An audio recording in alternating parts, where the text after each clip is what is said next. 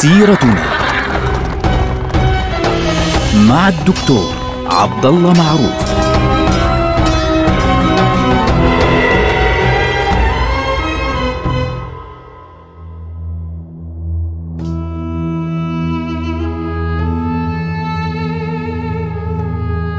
السلام عليكم ورحمة الله وبركاته. سيرتنا سيرة هذه الأمة ونحن الآن في عهد الدولة العثمانية أو في أواخر عهد الدولة العثمانية على الأصح. في الوقت الذي كان العرب فيه يثورون ضد الدولة العثمانية بتحريض من بريطانيا وبتسهيل لهذه الأمور من جهة بريطانيا تحت عنوان أنه طبعا سيقام هناك خلافة عربية يعني إسلامية في هذه المنطقة. هذا كان المطلوب وهذا كان المرجو فعليا من قبل الذين قاموا بالثورة العربية الكبرى. كانت بريطانيا في نفس هذا الوقت تتفاوض مع فرنسا ومع روسيا ومع إيطاليا لاستقطاع هذه الأراضي وتقسيمها وأخذ أجزاء يعني تحكمها بريطانيا بشكل مباشر وأجزاء تحكمها فرنسا وأجزاء يحكمها الروس وأجزاء أصلا تعطى لإيطاليا هكذا يوزعون هذه الغنائم وكان في نفس الوقت هناك وعد يعني يتم صياغته في هذه المرحلة يتعلق تحديدا بفلسطين. فلسطين طبعا حسب اتفاقية آه، سايكس بيكو كان يفترض أن تكون منطقة دولية. ليه؟ لأنها منطقة يعني إن صح التعبير ذات أهمية دينية لكافة الأطراف وبالتالي الروس الأرثوذكس والإيطاليون الكاثوليك والفرنسيون والبريطانيون البروتستانت كانوا في ذلك الوقت ينظرون إلى قضية الأرض المقدسة فلسطين القدس بيت لحم والناصر وهذه المناطق المقدسة عند المسيحيين نظرة خاصة وبالتالي جعلوها منطقة إن صح التعبير في ذلك الوقت منطقة دولية. لكن بريطانيا كان لها بالدرجة الأولى يعني هدف أساسي من هذه النقطة وهي أن يتم تأسيس وطن لليهود فعليا في هذه البقعة.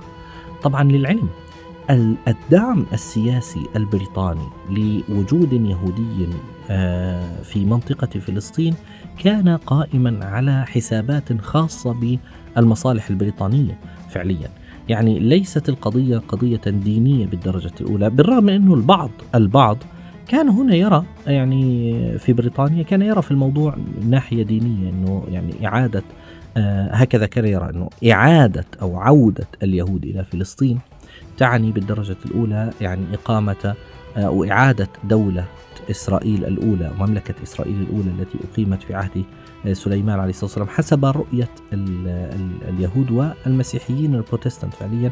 ليس كلهم طبعا الانجليكان بالدرجة الأولى وبعض البروتستانت الآخرون يرون في ذلك بعضهم.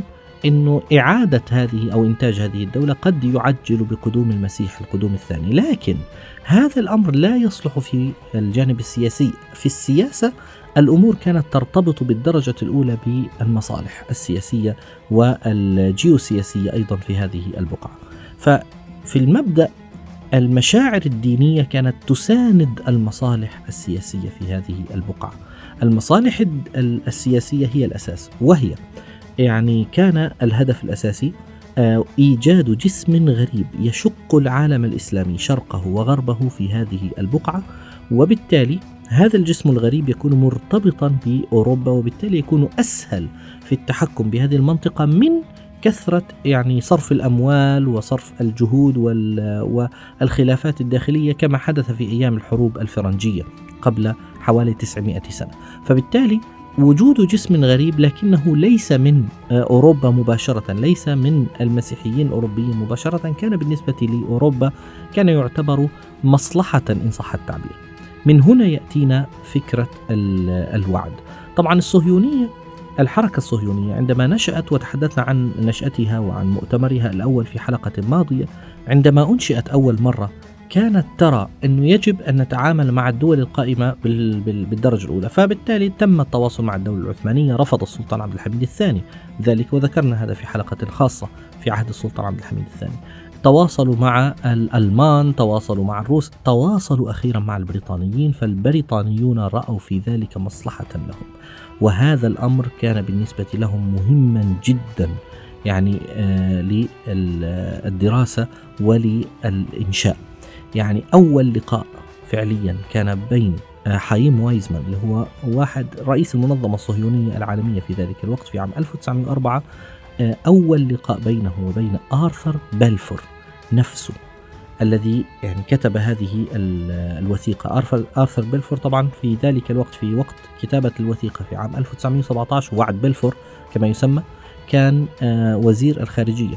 في عام 1904 كان آرثر بلفور يعني قبل الحرب العالمية الأولى في مرحلة حملة انتخابية.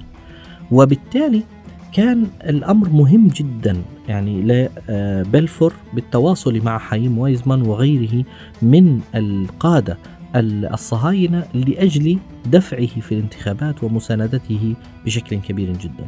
طبعا هناك نقاشات طويلة جدا كانت آه، بين الطرفين وتوصل الطرفان إلى ضرورة كتابة وثيقة يعني مسجلة فعليا بموجبها تتعهد بريطانيا آه، بتسليم فلسطين أو إنشاء وطن قومي لليهود في فلسطين. طبعا في البداية كان المطلوب يعني كان المطلوب أن يتم إنشاء دولة يهودية في فلسطين لكن هناك معارضة كانت في قسم من الحكومة البريطانية أدت إلى يعني تخفيف اللهجة في أكثر من مرة أنه لا خلينا ما نتكلم عن دولة نتكلم عن وطن قومي. وهذه النقطة التي كانت تقوم عليها دائما الدعاية الصهيونية. يعني حتى عندما تعاملت الدعاية الصهيونية والحركة الصهيونية مع الدولة العثمانية أول مرة قالوا لهم نريد وطنا قوميا لليهود. ما قالوا نريد دولة لليهود في هذه الأرض اللي في أرض فلسطين. لاحظوا اللعب على الوتر اللي هو المفاهيم أو الألفاظ فعليا. طبعا الذي حدث في الحكومة البريطانية فيما بين عام 1904 و 1916 مع بداية الحرب العالمية. الأولى أن هناك تغييرا كبيرا حدث في الحكومة البريطانية. في شهر ديسمبر اللي هو شهر 12 عام 1916 قبل أقل من سنة من آه، وعد بلفور وصلت حكومة لويد جورج إلى آه، إلى 10 داونينج ستريت اللي هو مقر الحكومة البريطانية. بديلة عن حكومة هربرت اسكويث اللي هي الحكومة التي بدأت في زمنها الحرب العالمية الأولى. هذه الحكومة التي كان على رأسها لويد جورج كانت تنظر فعليا إلى آه، فكرة تقسيم الإمبراطورية العثمانية كهدف رئيسي لبريطانيا خلال هذه الحرب. طبعا آرثر بلفور في هذه الحكومة تم تعيينه وزيرا الخارجية. يعني آرثر بلفور له علاقات قوية مع الحركة الصهيونية. في نفس الوقت هو يرى يعني كما كفكرة آه، خارجية سياسية يعني تتعلق بالمنطقة ونتائج الحرب كان يرى أن الدولة العثمانية يجب أن تتقسم بشكل كبير. وكان يفترض فعليا في نظر آرثر بيلفور أن يكون لفلسطين وضع خاص ومرتبط في نفس الوقت بالصهاينة على اعتبار أن يكونوا حاجزا في هذه البقعة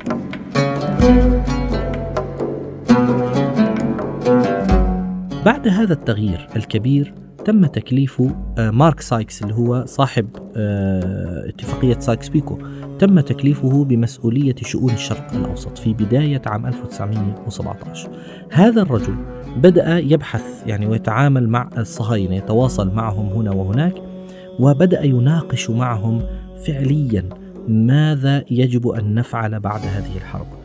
وخلال هذه المناقشات بين سايكس والصهاينة فعليا طبعا باسم آرثر بلفور وزير الخارجية كان هناك مستجدات تحدث في آه، المنطقة مع أواخر عام 1917 حيث كانت الثورة العربية الكبرى قد أنهكت العثمانيين في منطقة الحجاز ومنطقة الشام وكان الجيش البريطاني قد وصل إلى السويس وبدأ يحاول أن يدخل إلى فلسطين فعليا خاصة أنه في هذه المرحلة أعلنت الولايات المتحدة الأمريكية في يعني في الربيع من عام 1917 أعلنت الدخول في الحرب إلى جانب الحلفاء فعليا ضد ألمانيا. يعني لم يكن هناك قوات كبيرة حتى يعني تقريبا نهايات حرب عام 1917 دخلت قوات كبيرة فعليا من الدولة الأمريكية من الولايات المتحدة الأمريكية إلى الحرب. فبالتالي وبالتالي كان واضحا من خلال هذه الأحداث أن الحرب تتجه الآن للحسم وأن الحلفاء على وشك أن ينتصروا في هذه الحرب فبدأ التحضير لإنجاز وثيقة بموجبها تتعهد بريطانيا بإنشاء وطن قومي لليهود لأنها ستفرض شروطها بعد ذلك. هناك نقاشات طويلة جدا بين هؤلاء الحلفاء وبين بلفور ووايزمان لأنه كان يضمن بلفور يريد أن يضمن أنه الصهاينة واقفين في آه، إلى جانب آه، بريطانيا في هذه الحرب.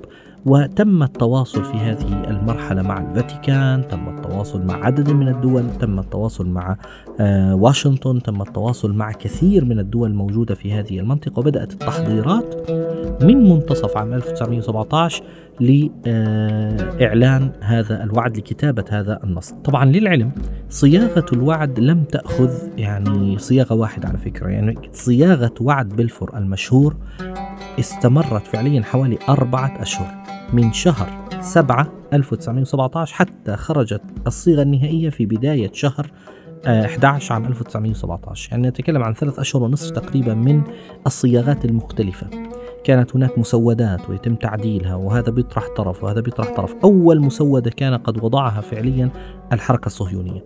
وضعت مسودة يتكلمون فيها عن آه، حق الشعب اليهودي في بناء حياته في داخل فلسطين تحت حماية خاصة وبالتالي يعني كلام كان فيه كثير عن التنمية الاقتصادية وعن ذلك.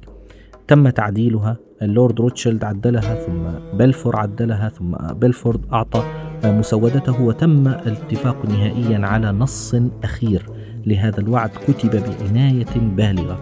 نصه جاء على شكل رسالة أرسلها آرثر بلفور وزير الخارجية البريطاني يوم الثاني من نوفمبر هو شهر 11 عام 1917 إلى اللورد روتشيلد ممثل الحركة الصهيونية في هذه المرحلة ويقول فيه عزيزي اللورد روتشيلد إنه من دواعي سروري أن آه، أرسل إليكم بالنيابة عن حكومة جلالة الملك نص التصريح التالي حول التطلعات الصهيونية لإقامة وطن قومي لليهود في فلسطين. يقول إن حكومة صاحب الجلالة الملك تنظر بعين العطف إلى إقامة وطن قومي للشعب اليهودي في فلسطين وستبذل غاية جهدها لتسهيل تحقيق هذه الغاية على أن يفهم جليا أنه لا يجوز أن يؤتى بعمل يمكن أن ينتقص من الحقوق المدنية والدينية التي تتمتع بها الطوائف غير اليهودية المقيمة في فلسطين ولا على الحقوق والوضع السياسي الذي يتمتع به اليهود في أي بلد آخر. ويقول له في النهاية أرجو منك أن ترسل نص هذا الوعد إلى الاتحاد الصهيوني. ببساطة تحول شعب فلسطين إلى مجرد طوائف غير يهودية. وعد لم تكن بريطانيا عندما أعطته تملك شبرا من أرض فلسطين. في ذلك الوقت إلى من لا يستحقه من الحركة الصهيونية. والله المستعان. نلقاكم على خير. والسلام عليكم.